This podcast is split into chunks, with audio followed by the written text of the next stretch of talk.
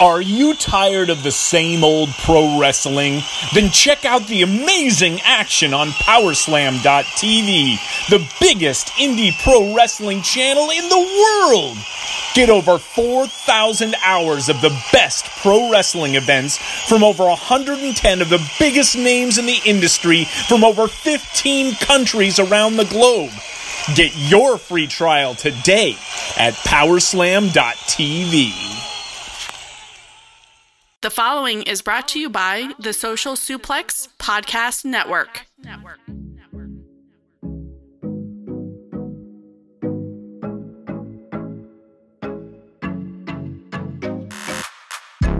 Ladies and gentlemen, welcome to NXT Then, Now, Forever. I'm James Boyd, and I am here with the senior, senior, right? Yes, sir. The senior analyst of Sportskeeda, Simon Cotton. What's going on, man? Yeah, nothing much. Uh, just really enjoying getting to watch some old NXT and what's going on this week. Looking forward to talking about it.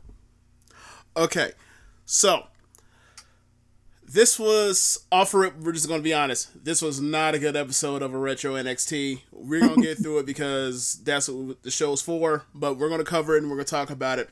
Uh, despite, it, despite it not being a good episode, it's, it's actually some some of the things I took note of was just actually pretty interesting. We'll get to it, it, it, the first match. Will really started off actually. Okay. WWE become a Um, Sheamus, I don't believe you and I have been properly introduced.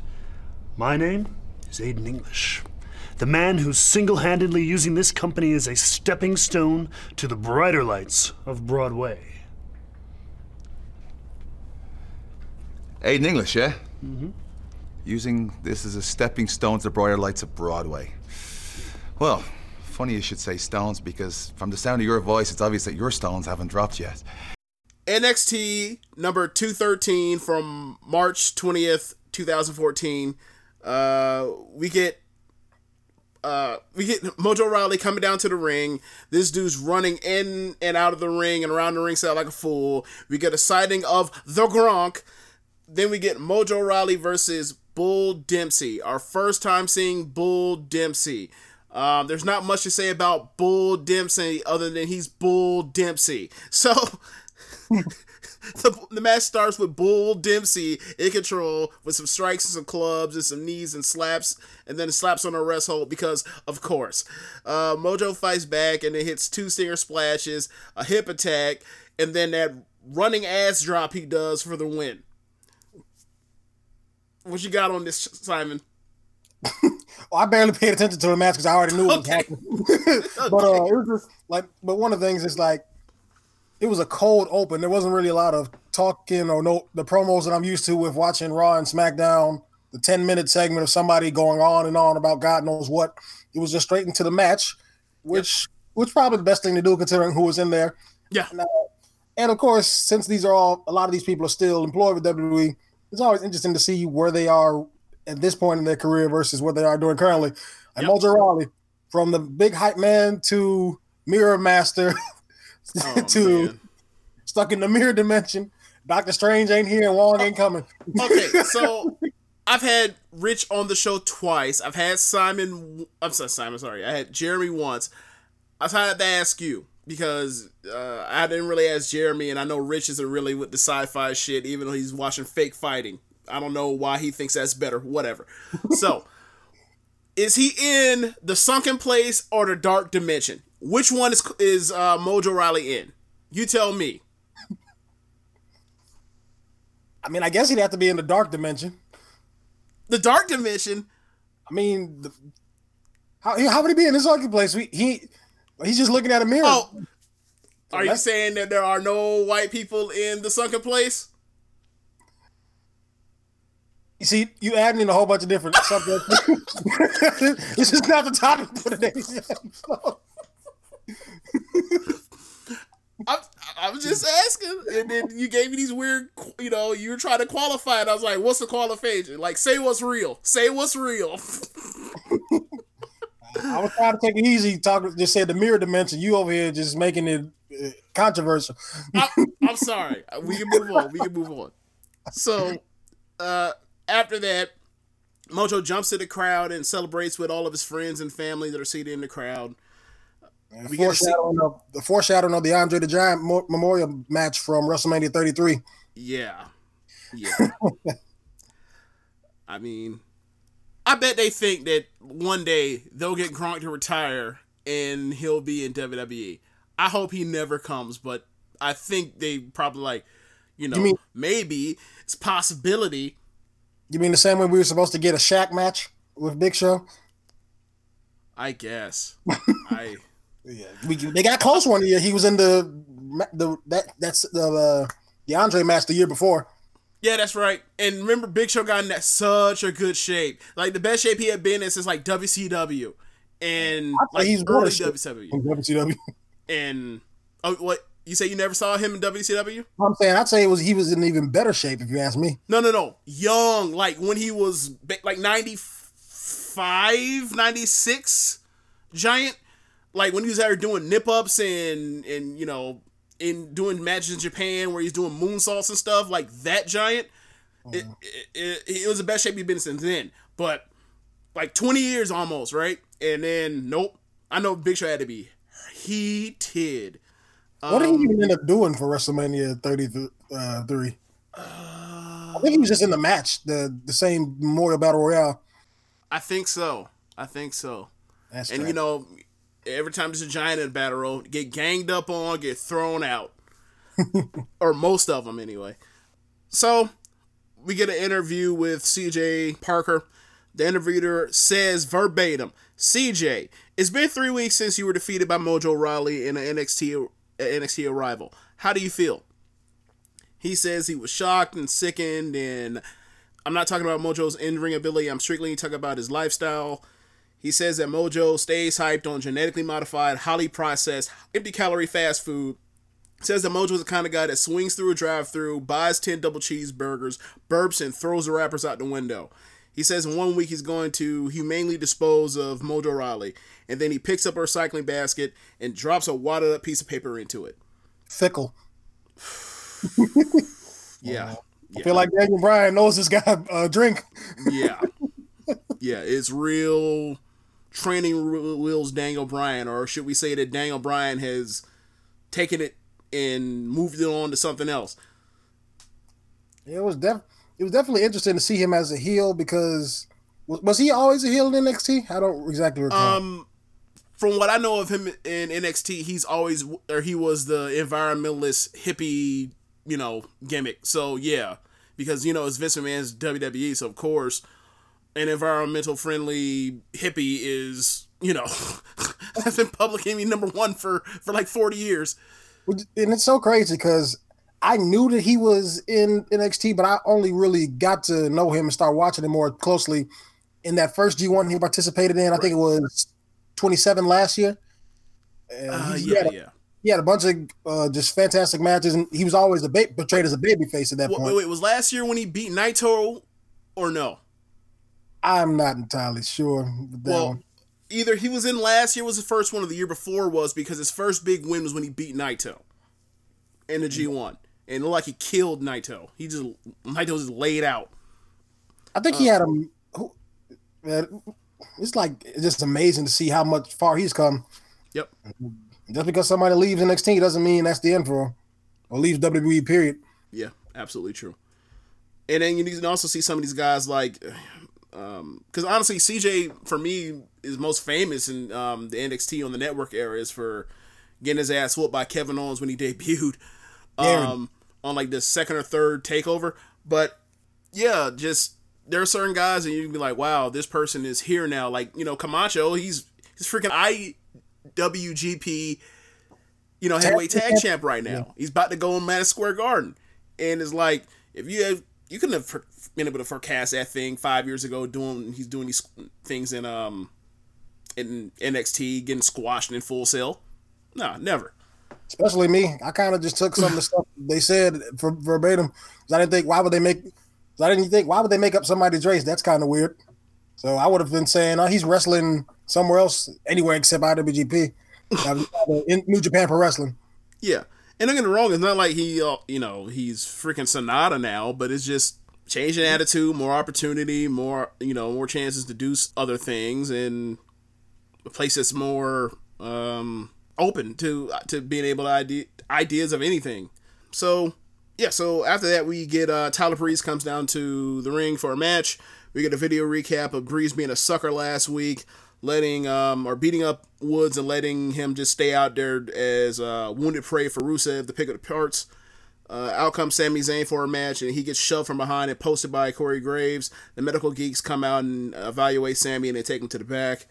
Yeah, I think he, he had some type of head injury or something. They was they were saying for this. Yeah, they they were teasing or they were treating it as if he was concussed. Yeah, so were you watching NXT regularly during this period, or did you come across it later? Um, I was only at that point. I was only in on the takeovers, and you know the occasional thing that Rich or whoever else would tell me you should check that out. Okay, because because my main question was going to be, what is Corey Graves' deal at this point? Oh, this is uh, 2014, and this is, and I know they're all the subject of that documentary that came out the following year but- from ESPN. Yeah. but I'm not entirely sure what he was really doing at this point. yeah, I didn't watch. I never watched a single drop of NXT pre-network, so I can't tell you. But so far on the show, so far he is pretty much he's a bad guy who talks a little trash, pretty good at it, obviously. Um, doesn't have the poise that he has now um, in the ring in front of a live audience, but he was still you could see that he, he could get there. He just needed reps. Um, he has them now, so that's why he can do like the angle stuff he was doing two years ago or whatever. Um, but he just typical bad guy. Had to look because of the tattoos. Um, had a decent physique. Um, wore super skinny jeans. I'm pretty sure that's for heat. Um, but seemed like a capable hand. Didn't but wasn't anything special as like oh yeah that was a great work or anything before he got injured and was done. Okay. Yeah, and um, he's currently right now working with Sami Zayn or whatever else, or starting a program. Like he lost to him on, he called out Sami Zayn two weeks ago, and then Sami Zayn whooped that ass. So then this was, you know, to get his heat back because heels. Yep. Yeah. So then we um go back, go to the back with Sheamus. He gets interrupted by Aiden English. English introduces himself and says that he's using WWE as a stepping stone to get to Broadway. So then Sheamus makes this Cena s joke because it's back in that time when he was basically pale Cena, and he says, uh, "Stepping stone, huh? Judging by your singing, it sounds like your stones haven't dropped yet." So in then Sheamus says he's going to talk to NXT Commissioner JBL to get a match with English. I'm sorry. What? Yeah, he was uh um he was between Regal and Cole. He was the NXT GM. Yeah. Boy, that sounds a little bit more convoluted than what's going on right now. So yeah, so out comes Adam Rose and uh, the Rosebuds for entrance, and then finally, 16 minutes of the show, we get a shot of commentary, um, and it's a four-man team of Regal, Phillips, Saxton, and Renee Young, No Hills, and Sight. It sounded Uh, like Saxton was kind of trying to fill the heel role at some point, and he has a very interesting quote that I'm going to get to in the next match. Oh God. But I'd say he was the the one trying to be more antagonistic or defending the heels with think- everybody at the table. I kind of felt like, well, I felt like Regal's filling in that role too. He's always been. I think he's always kind of been that gray area. Because I, when I used to watch old NXT, Mm-hmm. like every once in a while, if he wasn't doing some angle of being, uh, what's his role, the commissioner? He's a commissioner right now, yeah, or Yeah. the GM or whatever you want to call it. Yeah, when he wasn't doing the GM stuff, he was, he sounded like he was usually just uh, a bit antagonistic, Mm-hmm. which makes sense given his his entire career track record, basically. Yeah, but it's, in NXT, from what I can gauge so far, because he's pretty much he's been on all these shows, he kind of fills the uh, the Lawler role of, yeah, he's the heel announcer, but he's so li- liked for so long that he'll he's pretty much playing a baby face, but occasionally dips into saying heel things because that's actually what his job is, and you let it slide because you're ain't nobody out here trying to you know boo William Regal. Of course not. Yeah. So Adam Cole versus Camacho, we get Big Adam Rose chance. Uh, they lock up, then Rose tumbles around Camacho in a circle for reasons yet to be explained, even five years from now. This reminded me of that clip from did you see the Showbuckle video where they were explaining Naito's rise to popularity and all that stuff? Um, yeah, but it was a while ago. I don't Yeah, well, there was remember. one point. Well, the, in that video, they were mentioning like comical selling, where Naito was just rolling around, just holding his ankle. That's what this reminded me of. Okay. What are you doing? Yeah, you know, obviously he's a comedy act, so he's being funny. But it's just like, yeah, He's weird. and all that. for reasons. The reasons are I'm a goofball.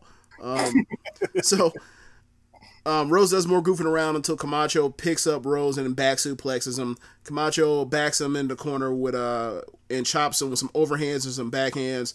Uh, the crowd chants "Party Pooper" at Camacho. Camacho just works over Rose with some chops and clubs and a headlock. He whips Rose into a corner for more, uh, and then mocks uh, Rose's signature frolicking around the ring. This pisses Rose off, so he goes wild with a high tackle and fist from side control. Rose hits a charging back elbow in the corner, a Bronco Buster, a Spine Buster, then hits him with a regular ass clothesline for the win. Man, I was like, I, I thought I was the only one. Like, bro, if this is not the weakest clothesline I've ever seen in the match, JBL is probably backstage fuming. yeah, like that was that was That was a clothesline from. That's a clothesline from Earth. a, a clothesline from Purgatory, or whatever you want to call it. Anything that that wasn't hell. So then next we get uh, Sasha versus Bayley. Charlotte comes out to the ring um, with Sasha to be ringside, and Natty does the same for Bayley. Bayley shines early and then puts Sasha's uh, Kanye graduation uh, glasses on and mocks her. Sasha gets pissed and uh, returns the favor, and then whoops her so bad that she beats the headband off of Bayley. So Bayley, so then she puts on Bayley's headband and mocks her. and it's uh, right around this time, like I mentioned earlier, that Saxton had this strange quote, quote that I just had to write down. So they were talking. Now, to put some uh, background on this, Sasha, Charlotte, and I believe Paige are part of the group. The uh, if it's not, Paige, it's probably Summer Rae. Yeah, the uh, beautiful, fierce females. Yep. And uh, of course, it's a heel group. They go around just messing with people, targeting different women in the company. And at some point, the commentators are saying, "Oh well, they seem to just have any issues or something, that, or you know, typical heels are bad stick." And Saxton says, and I quote, "It was something I remember before this. It was something about taking a spot or something like that." Hmm. And Saxton said something like this. Are you waiting in line to be served chicken and brown rice? You go to the front of that line, grab the brown rice and chicken and a brownie too, which led the, to the rest of the commentators wondering what in the hell are you talking about? You know, I wasn't paying attention to commentary, but I do remember the words uh, uh, brown rice and chicken or chicken and brown rice, and I, then I went back to ignoring commentary because it's WWE commentary. Like this was, you know, this before we get like um, Nigel and Mauro or you know Daniel Bryan or you know whoever else. Graves even in NXT was really good, but um, yeah, like I've never been a fan of Saxton even in NXT. He's more um like Saxton's not bad. It's just he's just there. You know what I mean? And in not gonna lie. NXT he was on a lesser level even on SmackDown. Yeah, I'm not gonna lie. Some of the stuff Renee was saying, particularly during the Adam Rose stuff, it's the typical uh, the babyface commentator likes the babyface stuff, but it's just it's kind of cringe. I don't know if it's because it's Adam Rose or it's because of Renee and what she's doing right now with commentary on Raw. It, It's It's probably Renee. both. I think that Renee um, is worse than she was um, in NXT. And first, actually, NXT when she's doing babyface commentary, I enjoyed her. Like she's pleasant, right? But when you have Graves out here trying to do debate, fucking talk radio with her all the time, or they have to they have to not do their job seriously because whatever they're doing in the ring is like not good so they have to you know they have to talk about anything else or they have to kind of bury her because of the, the ambrose thing it, it- it's a bad look but um after all the, the back and forth of mocking each other uh, bayley mounts a comeback but sasha cuts her off and then throws her out the ring charlotte uh, walks up on bayley so um, natty walks up too as Bayley gets back in the ring herself, uh, Ch- Charlotte charges Natty and hits her, and then Sasha rolls up Bayley, but Bayley reverses it for the win. and I'm fairly certain this was Bayley's. I- think the commentator said this was her NXT debut on the network or something Yep. along these lines. This is her network debut. From It humble is her beginnings, debut match, anyway. Yeah. from humble beginnings to the top of NXT to whatever you want to call what's happening right now on on WWE's main roster. Yeah. Getting booked poorly, as usual. Even So- as champion, Say again? yeah, even as the the ta- the new ch- team tag team champions. Yeah, poorly booked. So out comes Aiden English and he sings his way down to the ring for heat. Out comes babyface Sheamus with the old lobster head music. This might be the last. this might be the last time this dude was this over with a crowd. Like too many limes. I can't, too many limes. Uh, so, uh, oh my god! yeah, so they have a back and forth on the mic about uh, about Aiden going to Broadway and becoming a star. So Sheamus asks the crowd they think that English will become a star. Uh, the crowd chants, or they do the yes chant, and also some do the no chant. Then Sheamus says, "Back home in Ireland, we sing too," and he asks the crowd if they want to hear him sing. Then the crowd all comes together to chant "No." Then they do it so much so that he reflectively acknowledges that they're saying no. Like I thought to myself, "Wow." Even even back then, two years after all that had passed, Sheamus still couldn't escape Daniel Bryan in 18 seconds. uh, so Sheamus starts singing, and the crowd starts clapping along in um, in rhythm with his singing. And then they take turns snatching the mic from each other. And then Sheamus, sorry, English shoves Sheamus out of the ring. And Sheamus manages to land on his feet. And he gets hot and tells the scorekeeper to ring the bell. So we get Sheamus versus Aiden English. Sheamus is chasing Aiden English uh, out and back into the ring. And then English stomps and beats on Sheamus. And Sheamus uh, answers with his own clubbage uh, that he's been known for for about a decade now. Uh, Sheamus sets up for a bro kick, but English rolls out the ring. And then we go to commercial break. Yeah, I don't understand. There's a there are actually a few commercials on this show, but they were like WWE commercials, and it was Right. just stuff for WrestleMania, like Lesnar Taker, and like and since I'm talking about it, they had the you know those goofy animated movies that WWE used to do. Yeah, like the Scooby Doo deals. Exactly. This was Scooby Doo WrestleMania or something, but, and I wasn't I wasn't paid attention to it at first, but then the but then the commercial for it said starring some of WWE's biggest stars, John Cena, The Miz. I'm like, okay, that's Brodus Clay, Santino Marella, Sin Cara. Okay, now you're just lying to kids, man. I mean, I really, really, really enjoyed uh, Santino's uh, uh, act, so I can't really speak to that. Like, No, no, Santino. I'm like, okay, that makes sense. Like Brodus Clay, one of WWE's biggest stars. Come on. he had one moment at WrestleMania 28. Keep it a buck. I'm not, I'm, I'm, I'm not disagreeing. I'm not disagreeing. I did enjoy the Brodus Clay squash matches, though. I did. Man, Like, I think the funniest love- one was, I think the funniest one was the one with Alex Riley, where he, where he had was like, yeah, they were like trading dances, and then and then I have Brodus to just look- started kicking his ass. I have to look that one up. I have to look that one up. But like, yeah, I love me a good, uh, a good quick sh- squash match. But um, but yeah, we come back from this commercial break, and that's the thing is like, it's a network. Like, why are you going into commercial breaks in the middle of matches? I understand if I don't, really don't really enjoy the fact that they do commercial still to this day on NXT, but in the middle of a match, come on now. Um, Die Hard. Yeah. So we come back with English in control. Uh, they go to the outside. Sheamus throws English to the barricade a couple into barricades a couple times, and then uh, they cut back to the ring, and then English shoves Sheamus and posts him, um, and then regain the control. Sheamus is taking forever, just selling for English, just selling and selling and selling. This Maybe- is like a 2017 to 2019 Raw male singles heel classic. Tons of quick cutoffs and squeezing and napping on the mat. Sheamus finally decides to get back on his feet and get some separation. We get a a, uh, a Sheamus comeback with a axe ham, a couple of axe handle smashes, a shoulder tackle in the corner, a running knee lift, and, and a power slam. Then Sheamus sets up and then lands the bro kick for the win. Yeah, it's, it's actually at one point during this match.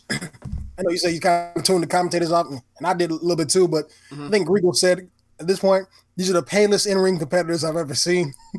yes, yes, yes, yes. I think I think one of them said something along the lines of like, "It looks like a negative photo," and I, I was like, "Yo, this." They said it, not me. yeah. So thoughts on this show in general? overall, it was just it was passable at best and just a waste of time at worst. But uh it was still interesting. Maybe because it's just old, like that I just have uh it's like it's real interesting to see these people just back in the day. Like looking at Sasha Banks and Charlotte, like while they're while they're young, they're not old right now, but they were younger, like less experienced and all that stuff right at this moment, and see what they become and see what they do. And actually, since since I'm looking at all these people right here, let's take a quick look of what everybody ended up doing. So Mojo Rawley is currently stuck in the mirror dimension.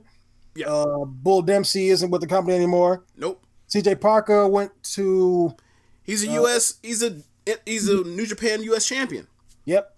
Uh, Tyler Breeze is doing his well, I wouldn't say doing his thing. He's teaming with Fandango on main event.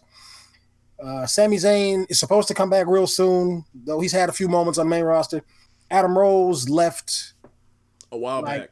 yeah, like back in 15. Yeah. Camacho went on to uh, in, in New Japan Pro Wrestling, joined up with his brother. Yep. He's tag. tag team champs. Bayley, I think we already talked about her they- and Sasha, the tag team champs right now. Charlotte's heading into a main event, doing nothing but posting her pictures on social media to build up the match, which is which is real funny. And of course, you have Sheamus and Aiden English. Yeah, and that was about it. yeah. Aiden English, who he pretty much showed you what his like. He had a singing gimmick. Uh, he moved on to do the Vaudevillains thing, and they were over NXT. They went to main roster. They did absolutely nothing with him because, of course, they weren't going to do anything with him because it's Vince McMahon. Look at the history. Look at the track record. And then they start up the Rusev Day thing. They get over. They didn't like that shit. They kiboshed it. And the very second that they broke up, like what they had that one match, and I don't think we've seen Aiden English on TV um, as a wrestler since. Right? I'm sure he's doing something on. Uh, is Superstar still a thing? No, no, he's doing commentary for 205 Live. Oh yeah, right. Right. But I don't think he's had a match since that Rusev whooped that ass. Maybe it maybe it was a get out of town match that they never told us about. that's Like- usually that's usually my head canon whenever somebody just stops wrestling for like six months. Wow. like the, the thing that was crazy about it was everyone knew the second you split them two up, English was going to be off TV, back in catering, Dunzo, finito, finished. And Call him a Marty He- Jannetty would be a disservice to Marty Jannetty. yeah, because Jannetty had good matches continuing, and he obviously, you know, he had his problems, demons, you know, quote unquote demons. You know, you know how that go. Everyone, everyone has demons. Like, look, man, just say he on drugs, whatever. Uh, so, you know, but he still had his stints or whatever, and was good, you know, at parts. But no, English literally had one match and was gone. Like. Even we thought that he was just gonna get his ass whooped a few times and then probably be gone, but no, he got one match. And done. One Yeah. and done. Well, anyway, we'll be back with this week's episode of NXT. Phenomenal match in the Here we go. five-way. Dream's mouth wide open, sucking in air. Oh, He's got wow. caught. Ricochet all the way to the top. What? Ricochet sends Velveteen Dream into Adam Cole and Aleister Black. Ricochet's not done. The one and only's not done. Here we go. The Lord of the Five with the shooting star press. Ricochet on the cusp of going to the big apple. Oh! Last shot by shot, Cole. Cole, Last Cole. shot by Adam Cole. Last oh! shot by Adam Cole. He gets the next shot and the NXT title. Welcome back. We are going to give you NXT episode 497, March 20th, 2019.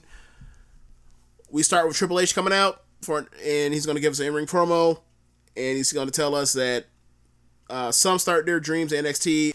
Uh, he added that uh, dreams can also end in the ring. He mentioned that Ciampa needed neck surgery, and that meant that the NXT title is now vacant. So then he announces that we have a fatal five way to determine who meets Johnny Gargano at Takeover, and then he announces that the winner will take on Johnny in a best two out of three falls um, in the main event of Takeover New York, and he tells us that the contestants are Ricochet, Aleister Black, Adam Cole, Velveteen Dream, and Matt Riddle. Yeah, so right off the bat with this, I was just, even though I know whatever they're going to put on for New York is going to be great, it's just so disheartening, even ju- just to hear that that match isn't going to happen. What basically one of the greatest, the greatest rivalry in WWE overall in the a modern era, at least. Uh, and it's like it was going to end. The, I'm sure the match they were going to have was going to try. They were at least going to try to blow out whatever they did last year out of the water, and they there's another opportunity just robbed them. Like, I'm sure I'm sure uh, Ciampa was was heated when he found out that he had to get surgery. He was like, I couldn't hold out for like three more weeks. Seriously, dude. three more weeks. Well, you saw me on the thread. Like, I don't actually. I probably don't even know if like the way I was reacting on the thread uh, on the social suplex, um, like uh, thread, like does justice to how distraught I was over like the news that like this dude is done and he can't do this fucking job after he's after all the shit they've gone through. Like Johnny can't just beat this fucker one one one good fucking time and win the, the belt. Like I was so distraught. I'm still upset about it right now, but um, it it absolutely sucked because it's like they built this program for like 20 months and then like we get four weeks out and it's like we can't go no further. And i was just like man if i didn't know this shit was a work i would have been like i would have felt like this is some Shawn michaels pussyfoot injury lost my smile bullshit he doesn't want to drop a belt and fuck that dude but i know it's fake right? So Like, do they um It makes me wonder, like, do they do monthly checkups for like their main eventers when they know they got some big plan? Nah. Normally it's um normally it's a situation where they just have guys when it's a match that they know is big or whatever else, they just try to protect dudes on the road and tell them not to do nothing crazy or they have them work less dates, generally speaking. Then, you know, if you have some type of issue, speak up so we can try to protect you from not doing too many matches. Um like when Seth did that dive off of the uh you know, off of the like 15 feet in the air or not 15 feet that's crazy like 10 feet in the air uh did that dive onto the pre-show table at the last pay-per-view. I was like dude and especially he didn't fall like flush. I was like dude if you had broke your fucking wrist the whole wrestlemania uh match for the universal title just goes up in smoke. And then luckily he, he ended up getting up but uh, the time when it happened he landed funny i was like oh no It wouldn't have went up in smoke. We we knew exactly who was going to be right there. Oh, here y'all go. Like Rich, Rich, Rich on the LOP show was ta telling me like, you know, they kept him off out of Chicago on the on the Raw show, and I was like, yeah, well, he's selling an injury, and I was like, and he goes, they were trying to protect him from getting booed, and I was like, Rich, they had him in Philly, and he got cheered just two weeks ago. Like, I look, maybe but they had a story in place, so I can't really tell one way or the other. But they've done a lot of good work with him so far. They've done it nearly perfectly since he's been back. So if he got booed, then like he was gonna get booed regardless of whatever they did with him. So like, and you know they that- they put in Roman Reigns in so many positions to get booed over the last years that like I don't think they were like, oh well, he just come back from cancer, we can't get him booed. They done number get his ass booed for like for eighty percent of the last five years. I think the only thing that's going to get Roman Reigns booed is if he gets to the World Championship before the summer. And by summer, I mean basically Summer Slam. Or actually, I think that might be it. If it, if he gets to the world title before SummerSlam after a significant amount of time, like they got to let that st- breathe because he was already the world champion last time before he before he gave up the title. So, and like he's always he's always in pursuit of it too. So that's another thing. Yeah, generally speaking, yeah. I mean, but he's top guy. Like this is gonna happen. You're always gonna be in title contention when you're the top guy. But even, Um, I think, but real quick, like, but that's the problem, like, because when he was U.S. champion, it's like, oh, okay, like we've talked about this before. Like, yeah, you can have matches with Big E, you could have matches with Sami Zayn, you can have all you, you wrestle Rusev twice, and you go after the the, the world title. yeah, he could do that, or You're they go out there and just go ahead. I'm saying, my real quick, I'm like, and you're supposed to be on punishment, quote unquote, Oh, punishment. What do you mean? uh, the, the, as the demotion, basically. Oh, you talking about after after the PED failure? Okay, yeah, yeah, yeah, yeah. I mean, they don't care about that.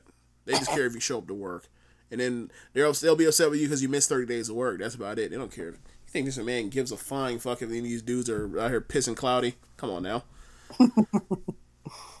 yeah. So after the Triple H uh, promo, we get Kathy Kelly backstage near the men's locker room, and um, we get some of the reactions from the roster. And he said that some are, exci- are excited and some are upset. Uh, we then get Kona Reeves, who we haven't seen in months, and he said uh, that he said that the five way match it'll be all right, but it won't be the finest. And then he walked away because he stinks. So then, so then we get the Forgotten Sons, and they tell uh, Kathy that why are they even asking them about that match when they have the finals of the Dusty Rhodes Classic coming next week? And this proves that they are forgotten.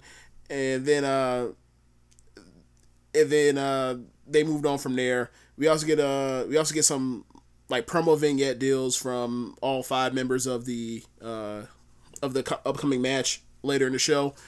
So then um, we end up getting a video package of Ciampa in, Alab- in Birmingham, Alabama, James Andrews Medical um, Facility, where they he goes out there and fixes all these premier athletes. So real quick, when he's back healthy, he's he's he's basically done with NXT, right?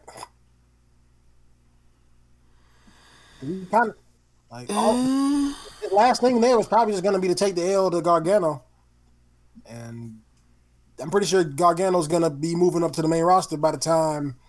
What's the pay, what's the big takeover special? The su- the for the SummerSlam takeover. Oh, Toronto too. That's probably like that'll probably be like his last big thing, or they might even have him finish up earlier. But I doubt, I doubt that. I don't think they're gonna move Gargano now. Like when he came, when they came up that one week that he they were up there, you know, they were a tag team. So I'm pretty sure um, they're gonna be a tag team. And now that he that you know um, Ciampa's gone, he's gonna be in NXT, which is fine by me because if he's NXT, he goes out there and he still is can be great and have these you know best matches um, on this side of the planet. So fine by me because there was some talk about yeah you know they might move him on to 205 live and it's like why the fuck would you move your top star from from your third brand and then move him to your fifth brand For 205 lot, like I had hope for that promotion to be something better than what it is. Which isn't to say that it's bad, but it's not bad at all it's just no one cares because you presented it as lesser than man, I, like fresh off the cruiserweight classic, that should have been one of the best shows. One of the hot, one of the like that should have been what the, the cruiserweight division was for WCW back in the day. Like if you if you want to get them over, the cruiserweights over, you would have not put them on Raw like after the brand split. Um, Randomly. and then have them basically get two segments per show where all they do is wrestle each other and no one knows who they are and they don't do anything as far as character development or or um storyline or move through storylines or whatever you can't get into people when you when you get the samplings of them or whatever else, or you see somebody like five times just wrestling matches. Like that's not what the main roster is necessarily for. Like you're supposed to put them into the world, let them look impressive, and then throw them up against other people that are also impressive. Like, and when you're when you never get to fight any of the quote unquote heavyweights and never like you know lose impressively or you know beat a person once or twice like one two three kid or whoever else like that just you you have work you just guys that do flips that are small as opposed to most of the other roster which is like bigger people that also do flips And to that end, it's like even the simple stuff like WWE is the like their production and how they can make shape things and give the vignettes and all that stuff. That's one of the things that they're known for to make wrestlers and make them interesting before they even arrive on the main roster. Yep. They, just, they basically did a cold open with the cruiserweights like two weeks after the, the tournament. ended. That was Right. ridiculous. But but but Simon, here's the thing. They did the cold open with the top four biggest stars on fucking NXT, the developmental brand. Like Ricochet, Gargano, uh, Aleister Black, uh, Ciampa, those are all first round draft picks. And they all put them up on the same night, all together.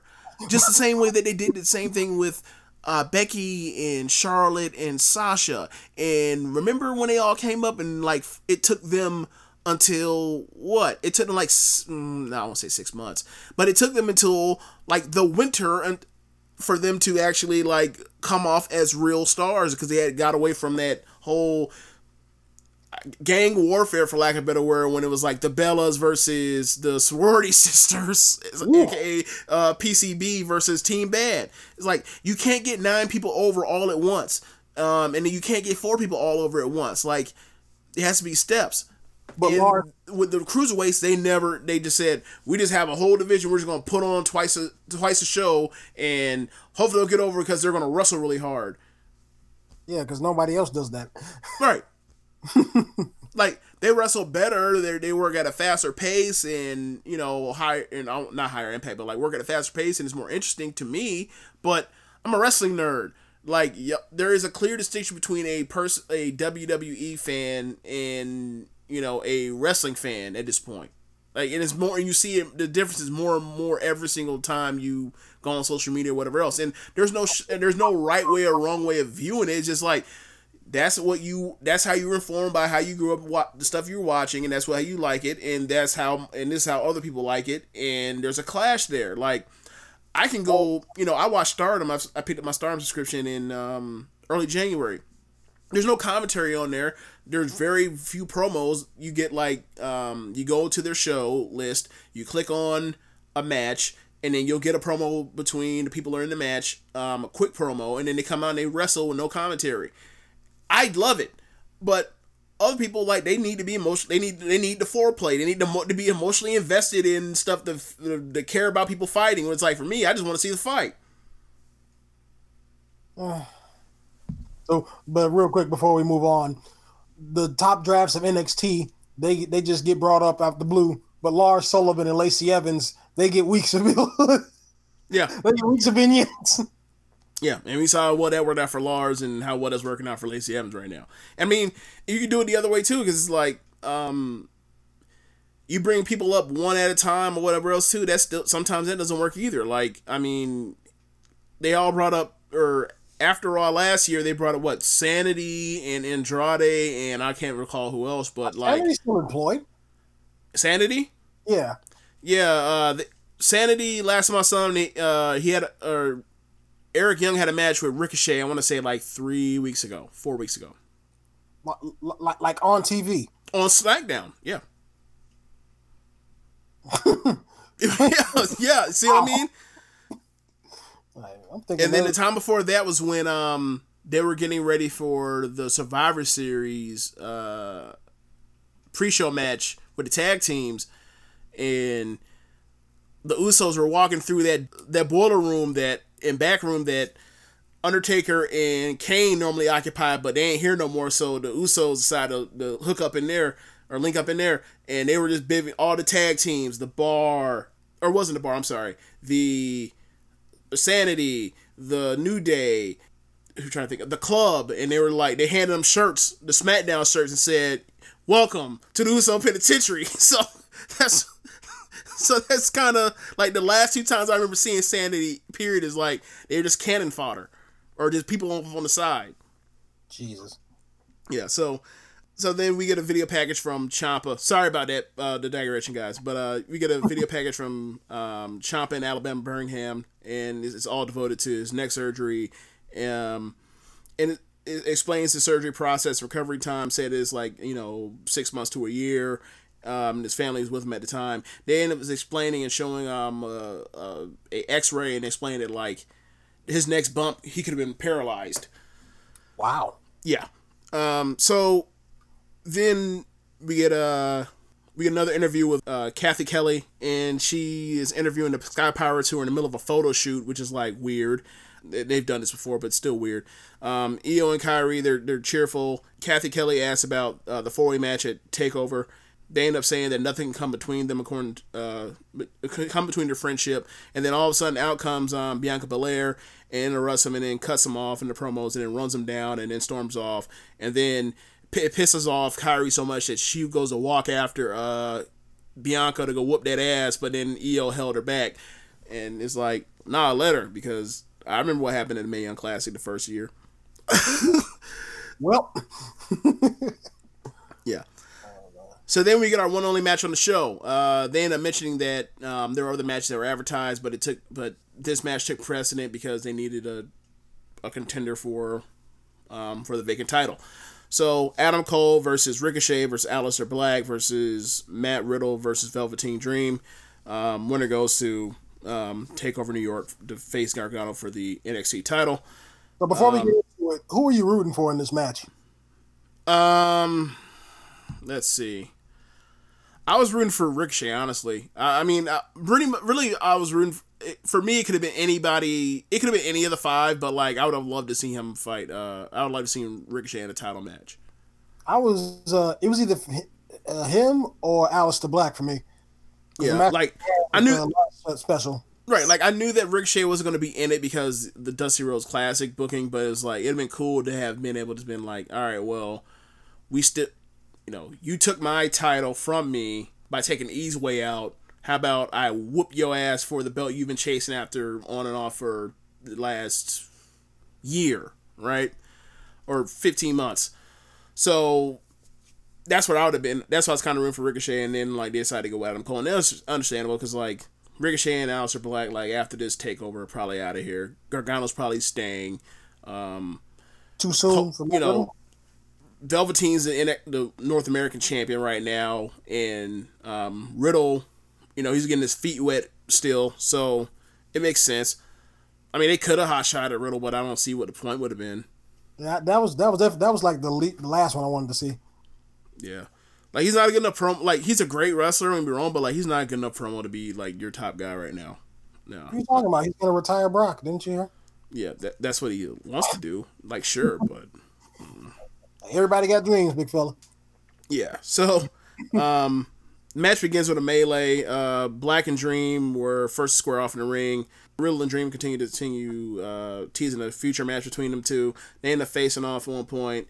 Um, Dream ends up, I'm sorry, Dream twice jumped into the ring and to break up bro missions because he kept slapping on submissions on people. Uh, Riddle. Um, towards the end of the match, uh, Dream found himself trapped in uh, uh, submission in that submission. Finally, uh, Black got to shine at certain points, and he also threw kicks and knee strikes. He also did a springboard uh, quebrada. Dream came out the top rope with a flying axe handle on the floor. Um, Ricochet flew around because that's what he does. Um, we get a parade of high spots. Um, we get a Tower of Doom spot. And then we get a closing um, segment where basically, how do I say this? Cole and your boy uh, Velveteen are on the floor, are down outside the ring on the floor, and or maybe it's or maybe it's Aleister Black instead of uh, Velveteen. I can't remember. Yeah, that's what it was. It was Velveteen. It was Velveteen up on the top rope, ready to do a move, and then you have Cole and Aleister on the floor outside. Ricochet runs up and gives him a hurricanrana off off the top rope. He lands on the apron, but Velveteen lays out Adam Cole and Aleister Black. So Riddle's down on the ground, so or on in the ring. So after that happens, Ricochet gets back up to the top rope and he hits a, a shooting star press onto Riddle, and you think that's the end of the match. Then I don't all of a sudden the person that got wiped out on the floor, Adam Cole, he gets up, no sells the fact he got wiped out, and just hits the um and hits the the kill shot or the last shot, whatever he calls it, basically the the shin, shining wizard back of the head on Ricochet and it pins Ricochet. He goes to NXT Takeover for the NXT title against Gargano. Um, this is a great match. I probably give it like four and a half. Like I really, I really knew it was gonna be good when majority of the the front load of the show was filled with promos. But even then, this is like fantastic. And it's, it's- and it's stuff like this that really wants to make me watch NXT more, uh, more regularly than I actually do. I usually just wait for the takeovers because that's where the that's where the magic happens. But Yep. they definitely got some great wrestling on these on these little TV shows too. Oh yeah, man. Like you'll see, you know, the first round of the Dusty Rhodes Classic, which was two weeks ago. They had three mat. They had four matches. All these matches, right? Like every single match is three and three quarters or better. Like you got you have um, you have Oni and Lorcan versus uh, the the Forgotten Sons. You have Mustache Mountain versus the Street Profits. You have uh, Aleister Black. You have Aleister Black and uh, Ricochet versus. Oh, I can't remember who it was they were fighting. Um, oh, Fabian Aichner and Marcel Barthel. and then you have in the main event you have DIY versus um, Fish and and O'Reilly. All those matches were great. That sound great. Yeah, like just just killer matches after killer match after killer match after killer match. The week before then, I believe you had the um you had the freaking kaiju battle between Keith Lee and um and Dijakovic, and I think on that same show you also had that three match between um I'm sorry two way ma- or the the number one contender match. Or no, I'm sorry. Last week was the number one contender match between Io Shirai and Bianca Belair. Um, yeah, like you know, I think also on that same show they had the Dijak and Lee match. The main event was Mia Yim versus Shayna Baszler, and that match was great. Just a great storytelling match. Like they're both working over body parts.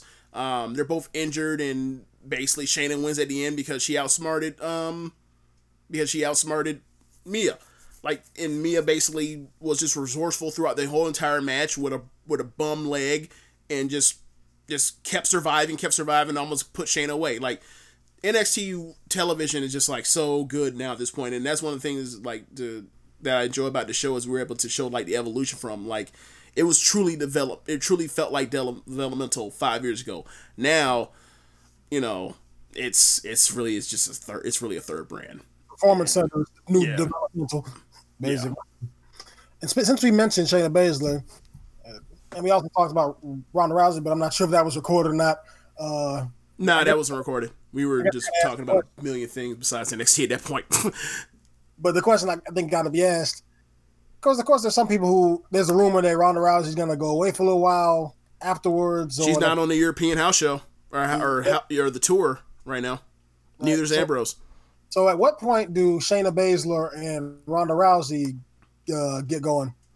Like uh, when when is Shayna Baszler you think coming up?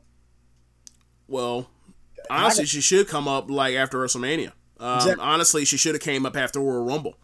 I'm thinking that they might, because I'm also thinking about the finish of the match and what if they decide to have uh, Ronda win, even though it's probably not. It's probably like the last option. Who knows? Um, I mean, I don't. For me personally, like, I don't think you can put just bring Shayna in and just have her immediately like challenge um, Ronda. Um, I don't think people will buy it because, I mean, Shayna was only. the people that know of Shayna Baszler as a former MMA uh, fighter, they know that she wasn't on that level that Ronda was on. So they and also he's like she was on the main roster, and then there's another NXTer, and then people are gonna you know people be like, okay, so why did they bring her up immediately? Like if she wasn't if she was all that right? What? Um, now you have to do some convincing, and on the main roster, like hell, they barely even want to let Shayna or barely want to let um Ronda kill anybody, let alone let Shayna do it.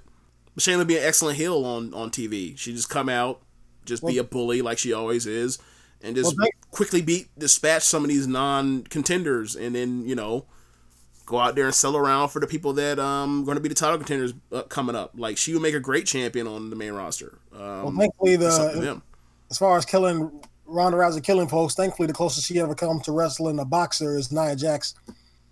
Oh my god. All right, Simon. So uh, I think that's the end of the show right there. You killed it. So, so you go ahead and um and give us your plugs, man. All right. Well, you can follow me on Twitter at SGC Speaks, Instagram SGC Central. I'm a writer for Sportskeeda. Uh, just type in my name, Simon Cotton, something will pop right up. Um, writing a few columns. I just wrote one about Braun Strowman and how, like, the company is basically going to continue just misusing him at this point because he should be the guy, or at least one of the big guys, and he's clearly not. Um, and yeah, I'm going to start the retro podcast at some point covering the WrestleManias that have occurred in New York and the New Jersey area since WrestleMania is returning to the MetLife Stadium. Uh, so look out for that. Yeah, man. Thanks for coming on the show. And guys, be sure to rate us on whatever app you're using to listen. Tell the folk about the Social Suplex Podcast Network. Be sure to check out our friends PowerSlam.tv, the sponsor of the show. If you're a fan of independent pro wrestling, they have over 4,000 hours of footage from all over the world. You can use the code Social Suplex to get your free month's trial. Don't forget to visit ProWrestlingTees.com slash Social Suplex and pick up some official Social Suplex Podcast Network merchandise. Be sure to check out uh, some of the other shows on the po- Social Suplex Podcast Network. On Sundays, we have One Nation Radio. On Mondays, we have until April 1st, that is, we have the Omega Luke Wrestling Podcast. On Tuesdays, we have Keeping It Strong Style. On Wednesdays, we have the Ricky and Clive Wrestling Show. And every other Wednesday, we have Grown Men Watch This Shit. On Thursdays, we until April 1st again, we have the Omega Luke podcast. On Fridays, we have this show, NXT Then Now Forever. And on Saturdays, we have All Things Elite. Thanks for listening. Later.